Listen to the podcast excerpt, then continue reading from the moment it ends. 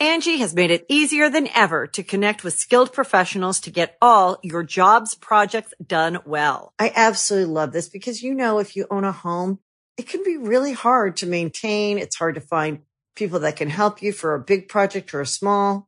Well, whether it's in everyday maintenance and repairs or making dream projects a reality, it can be hard just to know where to start. But now all you need to do is Angi that and find a skilled local pro who will deliver the quality and expertise you need. Angi has over 20 years of home service experience and they've combined it with new tools to simplify the whole process.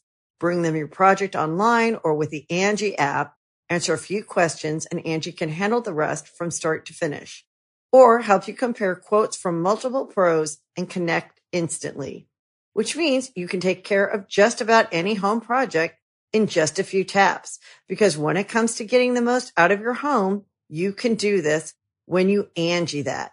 Download the free Angi mobile app today or visit Angi.com.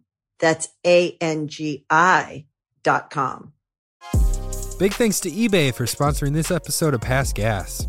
Passion, drive, patience. The formula for winning championships is also what keeps your ride alive eBay Motors has everything you need to maintain your vehicle and level it up to peak performance. We're talking superchargers, turbos, exhaust kits, and more.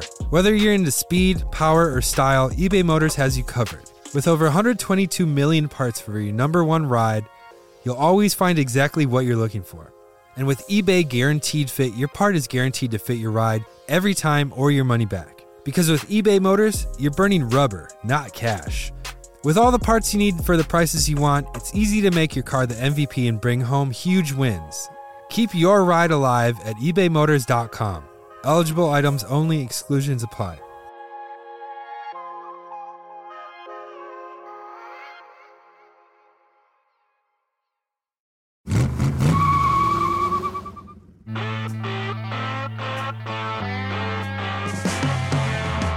Was an unusually warm December night in Allentown, Pennsylvania, and the worker running the register at the corner store in deli off Airport Road was having a horrible time.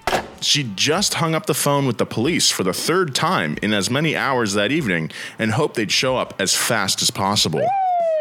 This was 1973, so you'd think there were some unruly leftover hippies ruining the clerk's night with their stoner shenanigans, or maybe some local teenagers throwing rocks at cats.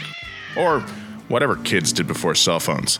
But no, it was just regular, hardworking Allentown folk. The line for the gas pumps ran almost half a mile down the road, almost reaching the airport. The air was thick with the smog of pre regulation era big blocks chugging away, waiting to fill up. Gas prices were through the roof, and tempers were just as high. Drivers pulled hoses out of each other's cars and eventually started going toe to toe, before the clerk shut the whole mess down and called the cops on the rowdy scene. Unfortunately, this one small snapshot of gassing up in late 1973 wasn't unique. Noses were bloodied and eyes were blackened all over the country as tempers flared over rising gas prices, shortages at the pump, and the end of an American era. How and why did American cars go from hefty, hefty, hefty to wimpy, wimpy, wimpy? Why were Americans so scared of running out of gas they were beating the hell out of each other at the pumps? How did we get to the point that we just accepted a 165 horsepower Corvette? Why did American manufacturers make undeniably inferior cars over a decade? And how did they dig themselves out of a mess that was largely of their own creation? Today on Past Gas, we're diving into the dark history of the malaise era. Buckle up, or don't. We won't be going that fast. Past Gas Podcast about cars, it's not about forts. Hefty, hefty, hefty. Wimpy, wimpy, wimpy. I'll give you a, a dollar tomorrow for a cheeseburger today. I love Wimpy, dude. You love Wimpy? Wimpy and Popeye? Let's get Wimpy tattoos this weekend. Yes. Cheeseburgers and Wimpy? Wimpy boys. That dude loves cheeseburgers, though. Is this from Popeye? yeah, we're talking yeah. about Popeye again, but not today. Today we're talking about cars. That's right. We always talk about cars. we're always talking about cars here on Past Gas. Welcome everybody. Uh, I am a host of this show. My name is Nolan Sykes. I'm joined as always by the co-hosts of this here program. We got James Pumphrey Hefty, hefty, hefty. And Joe Weber. Wimpy, wimpy, wimpy. Yeah, and th- and today we're talking about the Malaise era. when you guys think of Malaise era cars, is there one specific car that comes to mind? Yeah, just like a big, ugly American sedan, Yeah. like a cream color with a bumper falling off that sucks. Yeah, Cadillac had like an eight liter V8 that made 190 horsepower. Yeah. Eight liters. Jeez. No, it made 230 horsepower, but still, that's Yeah, Oh, not great. it's almost th- three Fagos. I To put it into perspective that our audience will understand. I I picture just like a tan, like French fry colored Chrysler, yeah. like a K platform. Just like a car that you would never want to own ever. Yeah. Yeah, the opposite of what I want. you don't want a brown car? I just bought a brown car. Oh, okay. So not exactly the opposite. Yeah, I like Tell us about your new car. No, I like brown cars, um, but I like little cars that are efficient. Yeah. Like I like uh, what's that boxing video game? Punch out. Yeah, Punch Out. Yeah, Punch Out. I like cars that are the equivalent of that guy. Yeah, he's only like five six, five eight. Yeah, he's little, But he's got a big heart. like little cars, big heart. Let's get into it, shall we? Yeah, sure. Let's do it. Let's talk about boring cars. Now, we're going to talk about the situations that led to some of these boring cars. The cars that got me into cars were, you know, big muscle cars, right? Looking at them in Hot Rod Magazine, you know, Muscle Car Magazine. These are my still some of my favorites. Your big block like A body Chryslers, your B body Chryslers, you know, of course like Chevelle, Camaro, all those and their life was kind of cut short by the gas crisis and the malaise era.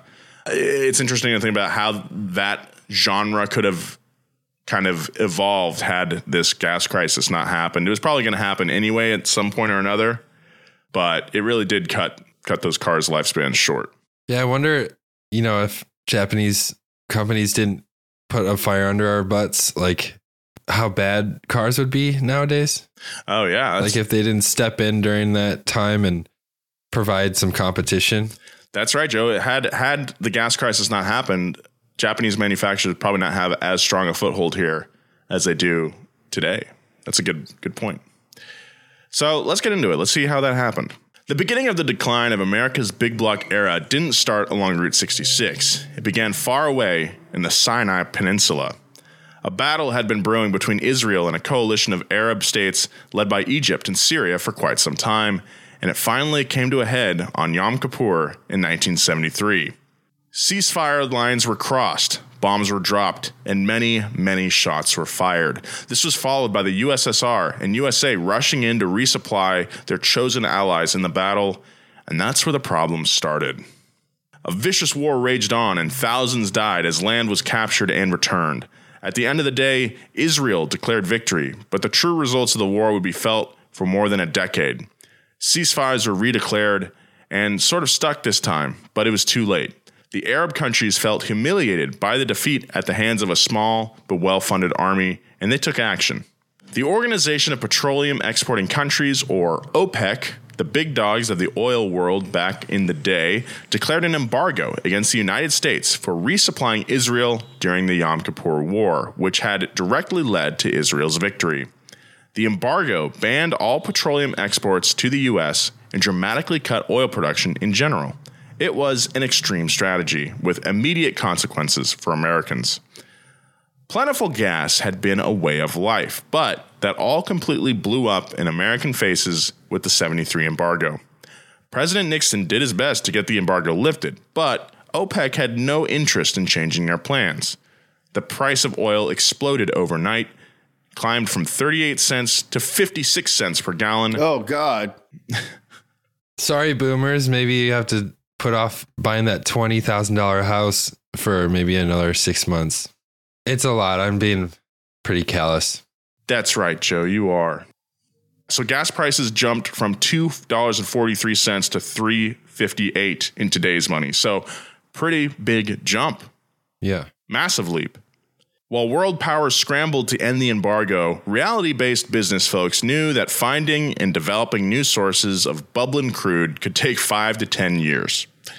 Gas first doubled, then tripled at the pumps, and local and national governments struggled to find a solution. Americans were asked not to put up Christmas lights, and the government lowered the speed limit to 55 miles per hour everywhere, even West Texas. I know you guys like to drive fast over there in West Texas. Yeah, we do. For the first time since World War II, Americans were asked to sacrifice in ways that were now long gone memories. It had been 30 years since rationing lines existed, and Americans, they didn't like it at all. Do you guys see uh people like filling up jerry cans and stuff at the pump right now? I have not seen that. I saw a couple. Gas doesn't keep very long. Just a just a word of advice. Well, I got I got a whole bunch in my freezer. M- Nolan, are you drinking scotch? No, it's water. I have like a It's butter. yeah. It's I'm drinking ghee, dude. Oh yeah, dude. I love ghee. I, I rub ghee all over my body. I used to put it in my coffee and then I said, I just I don't even like coffee. I'm just gonna drink this. Yeah, I like my butter clarified. Until 1973, the U.S. had been fully dependent on free flowing oil. A simple glance at any Big Three's 1971 brochure would prove it. Almost every car came equipped with a gas chugging V8 that put mm-hmm. big horsepower numbers up on that board, baby. Oh yeah. The top selling car in the US that year was the Chrysler New Yorker, named after New York City, home of pizza. Uh, it had a 440 cubic inch V8. The New Yorker weighed just shy of 5,000 pounds, had 335 horsepower and 460 pounds of twerks, with enough seating for a large family. Both in stature and numbers. I was gonna say take that as you as you will. Uh, it also hauled around a 23 gallon gas tank and would guzzle up a gallon of gas every 10 miles, all while hitting 60 miles per hour in a astonishing 10 seconds. All right. That's actually not as bad as I thought. I mean, that's the same as a Honda Fit or uh, a mid 2000s Jeep Wrangler. This is exactly the car I was talking about. Chrysler New Yorker. Even the name. No one in New York owned a New Yorker. No. and also, I can't picture it in any other color other than tan. uh, yeah, I could picture like a non shiny silver. At Ford, the Mach 1 Mustang had a beefy 351 Cleveland engine that made 270 horsepower and got about 9.6 miles per gallon. The Mach 1 would hit 60 miles per hour in 6.3 seconds, about the same as a 2020 Chevy Bolt or a PT Cruiser GT. Nolan's a huge fan. Uh, over at Chevy, the Caprice, their most popular model, had a 6.6 liter V8 that made 255 horsepower and gulped up a gallon every 11 miles. Huh. I mean, that's still like not as much power. That's the same as Joe's 4Runner. Yeah. But even before, um, even before the gas crisis, it sounds like they, you know, weren't even pushing that much power. Like you'd expect, you'd expect a 6.6 liter V8 to make more than 250 horsepower. yeah, but that, like, in a couple of years, that engine's going to make like 160 160 or 170 or something out of a six liter. This is before computers existed. That's true, but it's also they're probably not super high compression either. So Yeah. I think what we're realizing right now is even before the quote unquote malaise era, cars were pretty lazy in mm-hmm. America at Yeah. this point. So what about the Corvette, America's sports car? The what about it, James? The 1971 454 model pushed a pretty decent 425 horsepower to the rear That's wheels what I'm talking about, baby. and run up to 60 miles per hour in 5.3 seconds while slurping down a gallon of gas every eight miles. Wow, Can you imagine that? that's gnarly. Well, if gas was like a, d- a 33 buck cents. fifty, it'd be Yeah. yeah, it'd be like hell But yeah. still, this the Corvette can't have a 23 gallon tank, right? It's got to have like No, it's got a little one. yeah. So you're just filling up all the time. yeah, but you have a Corvette. Yeah. A low five second 0 to 60 is quick even by 2020 standards. The first EcoBoost Mustangs and most premium SUVs easily pull 0 to 60s on that board. Uh, U.S. automakers panicked as the embargo began. Auto execs had been feeling the crackle of electricity in the air that signaled some sort of oncoming storm. Oil prices hadn't been an issue yet, ever, but negotiations around them had been happening around the globe. When word came down the line to cut off OPEC production and cease sales, the reaction by automakers and auto regulators was swift. Suzuki Swift. Starting in 1973, the National Highway Traffic Safety Administration, or NHTSA, started handing down rules and regulations that limited the creativity and excitement of American car creators. The orders were to make cars as efficient as possible, as fast as possible. It was all about saving any drops of gas they could, no matter the performance results.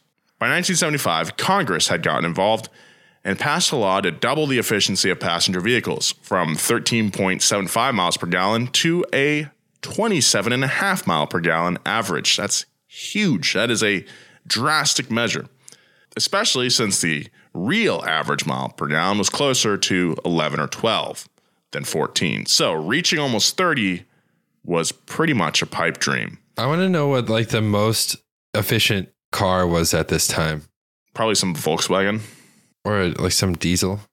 or for a Honda. Yeah, maybe a diesel or a Honda or something. It was the Anders Farneswagen. um, it looks like a tear. It looks like a teardrop. It was powered by corn oil, That's real. and it it got 900 miles to the gallon. Yeah, Anders Volkswagen. Ford leadership headed to Congress and argued that to reach these standards, it would require a fleet of Pinto sized vehicles and they'd be required to stop making trucks. Congress said that this was America and trucks wouldn't count towards the final tally, and Ford left happy. Around this time, the Environmental Protection Agency climbed aboard the master plan to make cars smaller and more efficient and started heaping their own rules onto the pile. In turn, NHTSA came back with regulations around car bumpers and impact ratings. The oncoming storm that automakers had been sensing finally arrived. So now you got all these different regulations coming in all at once. not only do you have to make them more fuel efficient, now you got to make them bigger. Here's stuff that you got to add to the car. It's got to be safer. Yeah, like shock. Uh, you got to add like shocks in the bumpers. We got to be able to hit it at five miles per hour and nothing happens to it. Mm-hmm. But also, you have to improve fuel efficiency like a lot. It. I mean, I imagine if if, you're an American automaker at this time, like. I imagine there were a lot of guys and gals who went home to their partner and was like, they just want me to fail. You Well- know, like I don't know what to do at this point. You know what I mean? I think certainly because of fuel prices too, Amer- the, the American automakers at this point had kind of, I think, rested on their laurels a little bit. They knew that like they had complete market dominance in the U.S. You know, besides muscle cars, like you know, you- you look at the big sedans, like the New Yorker that we're talking about. It's just like, yeah, it's a big fat sedan that's slow, as even though it has a giant engine. It's a big fat sedan that's slow as. that was actually the the commercial. yeah, the new Chrysler New Yorker. It's a big fat sedan that's slow That's- as.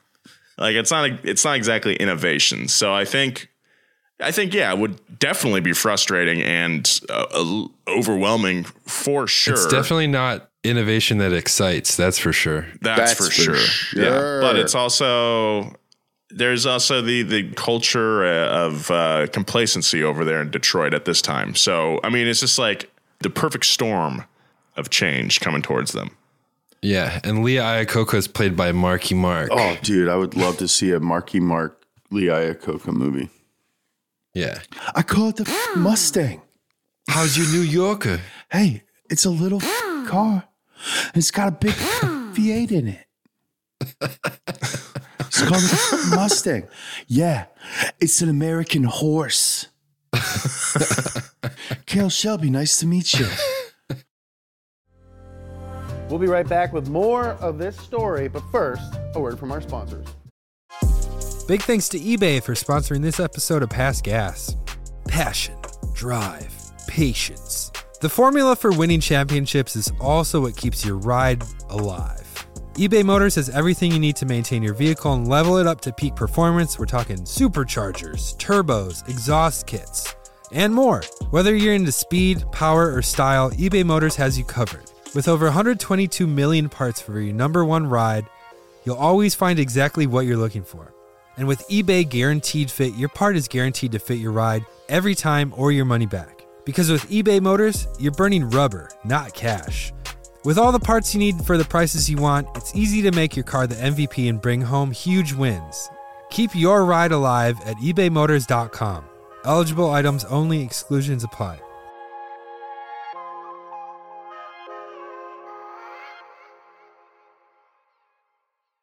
The Angie's list you know and trust is now Angi, and we're so much more than just a list. We still connect you with top local pros and show you ratings and reviews, but now we also let you compare upfront prices on hundreds of projects and book a service instantly.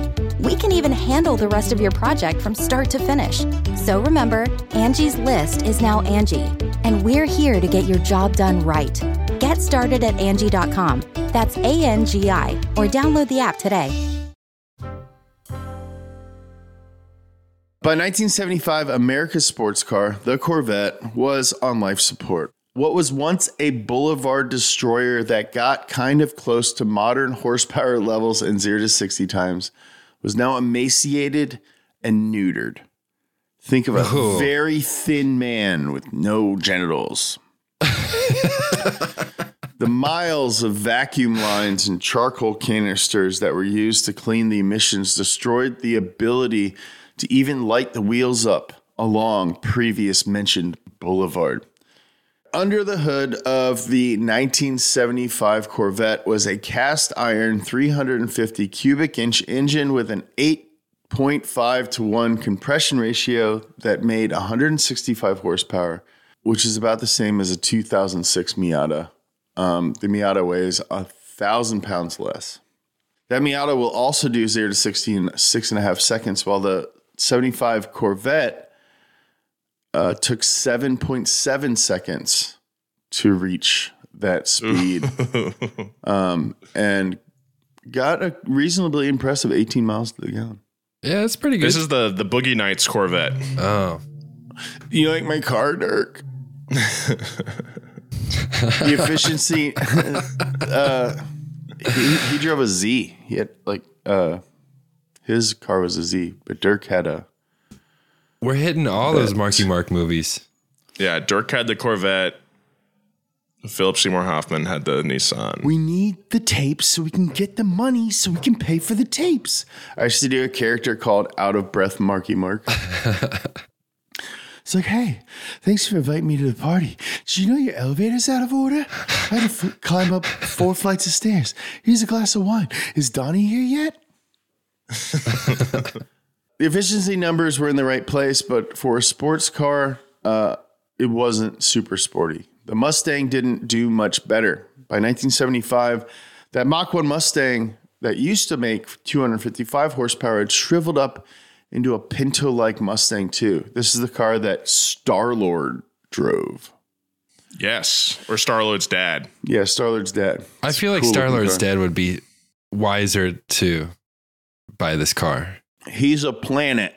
Oh yeah, he's God, Spoiler right? alert. He's a planet. Yeah. It was making a whopping 140 horsepower and would struggle to 60 miles per hour in 11.4 seconds. Now, those are the cars that are supposed to be fast. In the non sports car passenger side, the worst example of the malaise era was the Ford Granada, a unibody luxury sedan that had a cast iron 249 cubic inch inline six. That's a huge V6. That's a- That's big. that made 70 horsepower. Oh my God, no. It's a big car. It weighed 3,100 pounds and was 25 inches longer than the new Bronco. For all of the sacrifices a person would make to drive the Granada, they were repaid with a 12 and a half average mile per gallon rating, which didn't even come close to the new standards Congress had set. At the time, Road and Track, who are struggling to find great cars within the US market to even discuss, dubbed the Granada reasonably adequate. Yeah, I get it's it's reasonably adequate, I guess. That's my mix, the name of my new mixtape. Reasonably adequate. James Pumphrey, reasonably adequate. Dutch money, reasonably adequate. Dutch money. Yeah. That's his new rapper name. Yeah. it's pretty good. Now, as far as aesthetics go, perhaps the defining visual trait of Malaise era cars is their prominent, often unsightly bumpers, the result of increased safety regulation. While eventually manufacturers would learn to incorporate these bumpers into their designs, car bumpers of the 1970s looked tacked on, and that's because they were. Of course, one person's shag carpeting is another person's design dream. Aesthetics are subjective, but along with design touches like overly plush trim, cursive lettered badges, gilt fender vents, and faux wood, many 70s cars look decidedly antiquated, not because they're old, but because they look old. I mean, they're 50 years old at this point. Whoa. Nolan, your car is almost 100 years old. I mean, yeah, it's 70 years old, which is closer to 100 than than 50 is. Yeah. Now, with that in mind, it's easy to imagine a malaise era would have occurred even without the gas crisis and its ensuing crunch on the American economy. American manufacturers had drifted away from what consumers wanted, while Japanese manufacturers were anticipating those needs. The crisis was just quite literally fuel for the fire. Whoa. It's worth looking at the role of America's main competition in making the Malaise era even Malaysier Nah. for Detroit. That sounds like a like I'm gonna name my daughter Malaysier. Malaysier sounds like a sandwich at Arby's. That's how you feel after you eat it. You're like, oh, I don't wouldn't care if I died right now. Even Malaysier. The new Subway Malayzinator. Yeah. E- extra horsey sauce. Dude, horsey sauce, can get it. It's a spicy it's a spicy white sauce. yeah, It's a rare breed. mayonnaise and horse horse Horseradish. Horseradish. Horse crowd, I was gonna call it. Horseweed. Cars are big business, and one company's failure is almost always an opportunity for another group to succeed. In the Malaise era, all the American manufacturers were struggling equally. As we've discussed on this podcast, it was the Japanese companies who would take advantage of the situation. The reputation of Japanese automakers had a long way to go with American consumers. Right after World War II, many Americans were prejudiced against the country they had just spent years pitted against. But in the 50s, that started to fade as high quality products like cameras and motorcycles entered the American market and found success. Honda's motorcycles, in particular, caught on in a big way in the post war generation, going from half a million in sales in 1960 to 77 million in sales in 1965. That's a massive growth and a testament to Honda's organizational capacities that they could meet exploding demands. The early focus on motorcycles also told a key part of the story. While American cars were ballooning, Japanese cars were focused on efficiency and reliability, and keeping things small and simple were key factors of that philosophy. The timing was uncannily good for Honda. They started selling cars in 1970, first offering the N600 sedan, a small, humbly powered car whose most impressive stat was achieving over 36 miles per gallon. Like with motorcycles, sales were explosive. Six years after launching, there were 630 Honda dealerships throughout the US. Honda's sales approximately doubled every single year from 1970 to 1975 Wow. The textbook definition of exponential growth. Similarly, Toyota had entered the US market in 1957 and at first struggled to succeed, but saw massive growth in the 70s. Honda and Toyota were forced by necessity to adapt to the market where they were newcomers, while American companies blindly doubled down on what they were already doing and lost. It's interesting to think that we may be at a similar crossroads now as companies place bets on the still emerging electric car market. You know, I wouldn't be pissed if one of our fans wanted to do like uh the Beach Boys Kokomo, but switch all the all the words for like car manufacturers. you know what I'm saying? I know what you're saying. I can't I can't improvise that right now cuz Honda, Toyota. ooh, Ooh, you wanna go go Daihatsu and Daewoo. Maybe by a day you get a Kia, a Hyundai. Ooh, I wanna hand it down there. Tokyo. there we go. Someone make that for us, please. We'll get there fast, but they sip gas slow. oh man. That's where we wanna go. As far as the malaise era's effects, the loss of fun was felt beyond country roads, take me homes, and highways. At the racetrack, representatives from NASCAR, IMSA, USAC, SCCA, and NHRA felt that same oncoming storm and got together in Chicago just before Thanksgiving in 1973 to discuss what they could do to keep regulators off their backs. Regulators, get off our backs. uh, at the meeting, they formed the National Motorsports Committee and appointed leaders. But a few days later, Nixon signed an executive order that closed all gas stations in the U.S. from Saturday at 9 p.m. until Sunday at midnight. What? I've never heard of this before. That's like the best day to get gas. Yeah. Now, this was devastating to racing, and there were suddenly very real discussions about moving Sunday racing to Saturday, which would go against the entire premise of win on Sunday, sell on Monday. You guys, the saying's gonna be messed up if we Dude, what move were we the gonna day. say? Win on Saturday, sell on Monday? Doesn't even freaking rhyme, dude. People forget on Sunday. They're going to forget about the race on Saturday and then they're not going to buy on Monday. Dude, they're gonna drink so many mimosas, they're gonna forget that we even won, dude. dude, Sunday's when The Simpsons comes on, bro. They're gonna be talking about The Simpsons. no one's gonna want to buy a car on Sunday when they have the day free. They want to buy a car when they gotta take off of work. Yeah, you gotta go to work on Monday, but you gotta ask your boss take day off. I gotta buy a car, boss. I gotta by car, boss. I just watched The Simpsons last night. We'll get back to more past gas, but right now, a word from our sponsors. Angi has made it easier than ever to connect with skilled professionals to get all your jobs projects done well. I absolutely love this because, you know, if you own a home, it can be really hard to maintain. It's hard to find people that can help you for a big project or a small.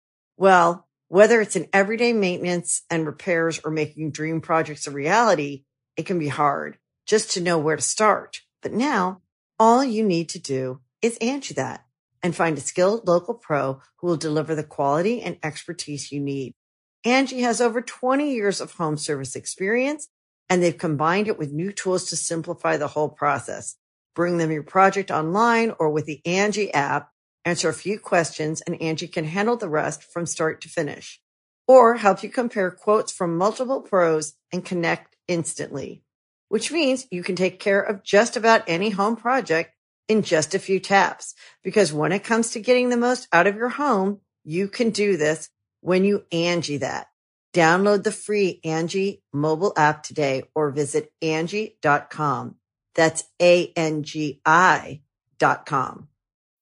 When you need mealtime inspiration, it's worth shopping Kroger, where you'll find over 30,000 mouthwatering choices that excite your inner foodie. And no matter what tasty choice you make, you'll enjoy our everyday low prices, plus extra ways to save, like digital coupons worth over $600 each week. You can also save up to $1 off per gallon at the pump with fuel points. More savings and more inspiring flavors make shopping Kroger worth it every time. Kroger, fresh for everyone. Fuel restrictions apply.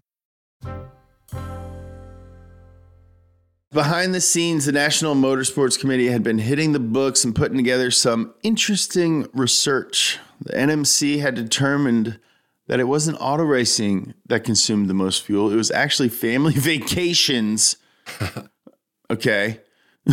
Just so you know, that burned 5.4 billion gallons of gas per year, followed by business travel, people going to movies, football and basketball fans, and finally, horse racing, uh, which they claimed burned more barrels than auto racing. What a bunch of babies. I, I just it's hilarious that horse. I mean, yeah, you gotta tow horses in big trailers, but you know what? You also have to tow in big trailers, race cars. Yeah. And then those race cars burn a ton of gas. Yeah, horses aren't out there farting, farting emissions. I should say they are farting, but not farting emissions. Trust me, they're farting. If you're gonna outlaw racing, outlaw vacation. yeah. It's like, yo, vacation should take more resources. It's more important. If I can't take a vacation, no one can. It's ridiculous. Anyway, Business travel, people traveling for business, outlaw that. It's like, no, stupid. that, that's more important than the dumb that you're doing. Uh, ever pick up phone Uh, maybe crack book some. All right. While most people call the findings suspicious, the Federal Energy Office called them reasonably adequate because the NMC was using spectator travel to estimate the use of gasoline. Now, instead of shutting down auto racing like the NMC had feared, the government just put them in charge of regulating themselves to reduce fuel by 25%. uh, self regulation always works. Yeah. Well, NASCAR led the charge with an ambitious 30% reduction of fuel use that very year. Good job, NASCAR. I stand corrected. I stand corrected. Nice. They slashed races by 10% and reduced practice time from eight days to five. They canceled the 24 hours of Daytona. Throughout 1974, NASCAR hemmed and hawed with different carb sizes and plates, but eventually all restrictions ended and they settled on restricting engine sizes to no larger than 358 cubic inches, a mandate that is still in effect today. No way. Interesting. Yahweh, Nolan. Yeah. Yahweh, where are you now?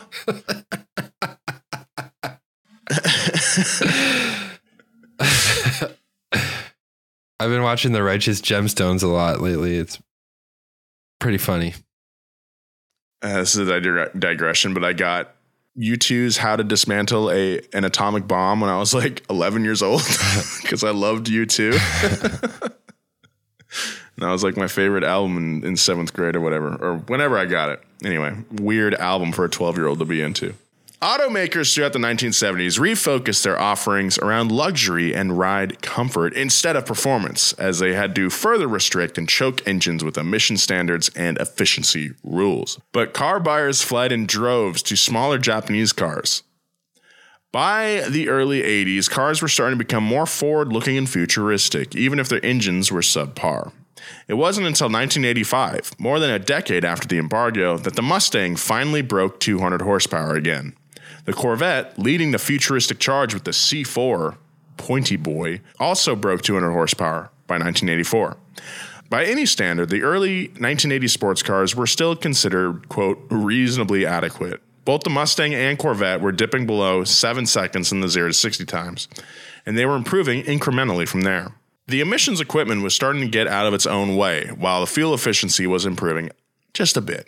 The Mustang GT was doing about 20 miles per gallon, while the Corvette did 17. As carburetors were replaced with fuel injection, it got even better from there. Cars got more efficient and faster without sacrificing how much is spent at the pump. Side note, my Mustang gets averages about 14 miles per gallon around town. I am in hell.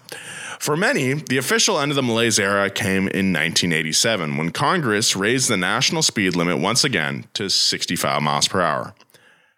And there's still some love out there for those 70s era cars. In the past few years, used cars from that era have appreciated at a faster clip than those from other decades for some weird reason. Of course, they started from the basement, but still, anything can become nostalgic and worth revisiting with enough distance. Of course, with the current gas crunch of 2022, that nostalgia for an inefficient era may fade quickly. However, you feel about the cars of the malaise era, it's a decade that stands out as one of the biggest turning points in automotive history. The end. Malaise much? Um, what's the sauce at Arby's again? Malaysia. Horsey sauce. I'm hungry now. Yeah, me too. I want some Arby's. Yeah, I want the meats. Um, you guys like those Jamocha shakes? They sell a, a mocha shake at Arby's. Yeah, Jamocha shake. So after you house like a fat stack of greasy meat, you're gonna wash it down with coffee. Uh, not just Dude, coffee, sounds- a coffee shake. Coffee and sounds- ice cream, Nolan. Coffee and lots and lots of Oh my milk. God. That sounds like a disaster, dude. Uh, Wait until you try it, man. Dip a little curly fry in that Jamocha shake. num num num num num. Dude, curly fries are very good. Do they have waffle fries at, there? Not sure. I think their thing is curly fries. I guess I'll have to hit Chick fil A too. but I can't on Sunday, just like you can't buy gas in the 70s on That's Sunday. that's the most striking thing to me about this whole script is I, I didn't know that. I didn't know that they restricted like 'cause that- that's when everyone gets gas. Yeah, it's, when, it's gas, Gas, day. day.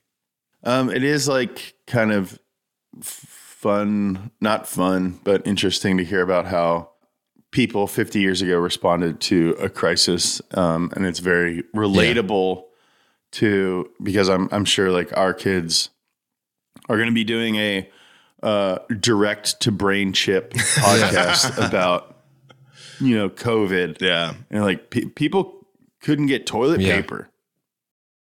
Oh, side note. Um, earlier I was talking about how long gas keeps. So in a well sealed container, gas lasts about six months, give or take a month or so before it starts to oxidize. So just be careful about that. If you're storing gas, you only have about half a year. And and so be very careful about the the material that the container is. If it's a certain type of plastic, Yeah. it can degrade, and that's not good. you're going to want to get one of those uh, uh, steel jerry cans. Steel Jerry is Steel is jerry cans. There, that's a message to leave with. Listen, kids, steel jerry cans. Steel Jerry sounds like a ska band. Anyway, uh, thank you so much for listening to Past Gas. As always, thank you to our producer, Thomas Willett, and our other producer, Gavin Kinsell, and our writer this week, Jacob Desjardins, who's helping the people of Ukraine. Uh, he's a better man than I. Dude, don't blow his cover, dude. Don't blow his cover. No, I want Putin to know. Okay. Follow my boys at James Pumphrey, at Joe G. Weber. Follow me at Nolan J. Sykes if you'd like. Uh, tell your friend about the show, and we'll see you next week. Thank you. Bye. I just found a new pocket in my pants. All right, guys, I'm gonna go find something to put in this.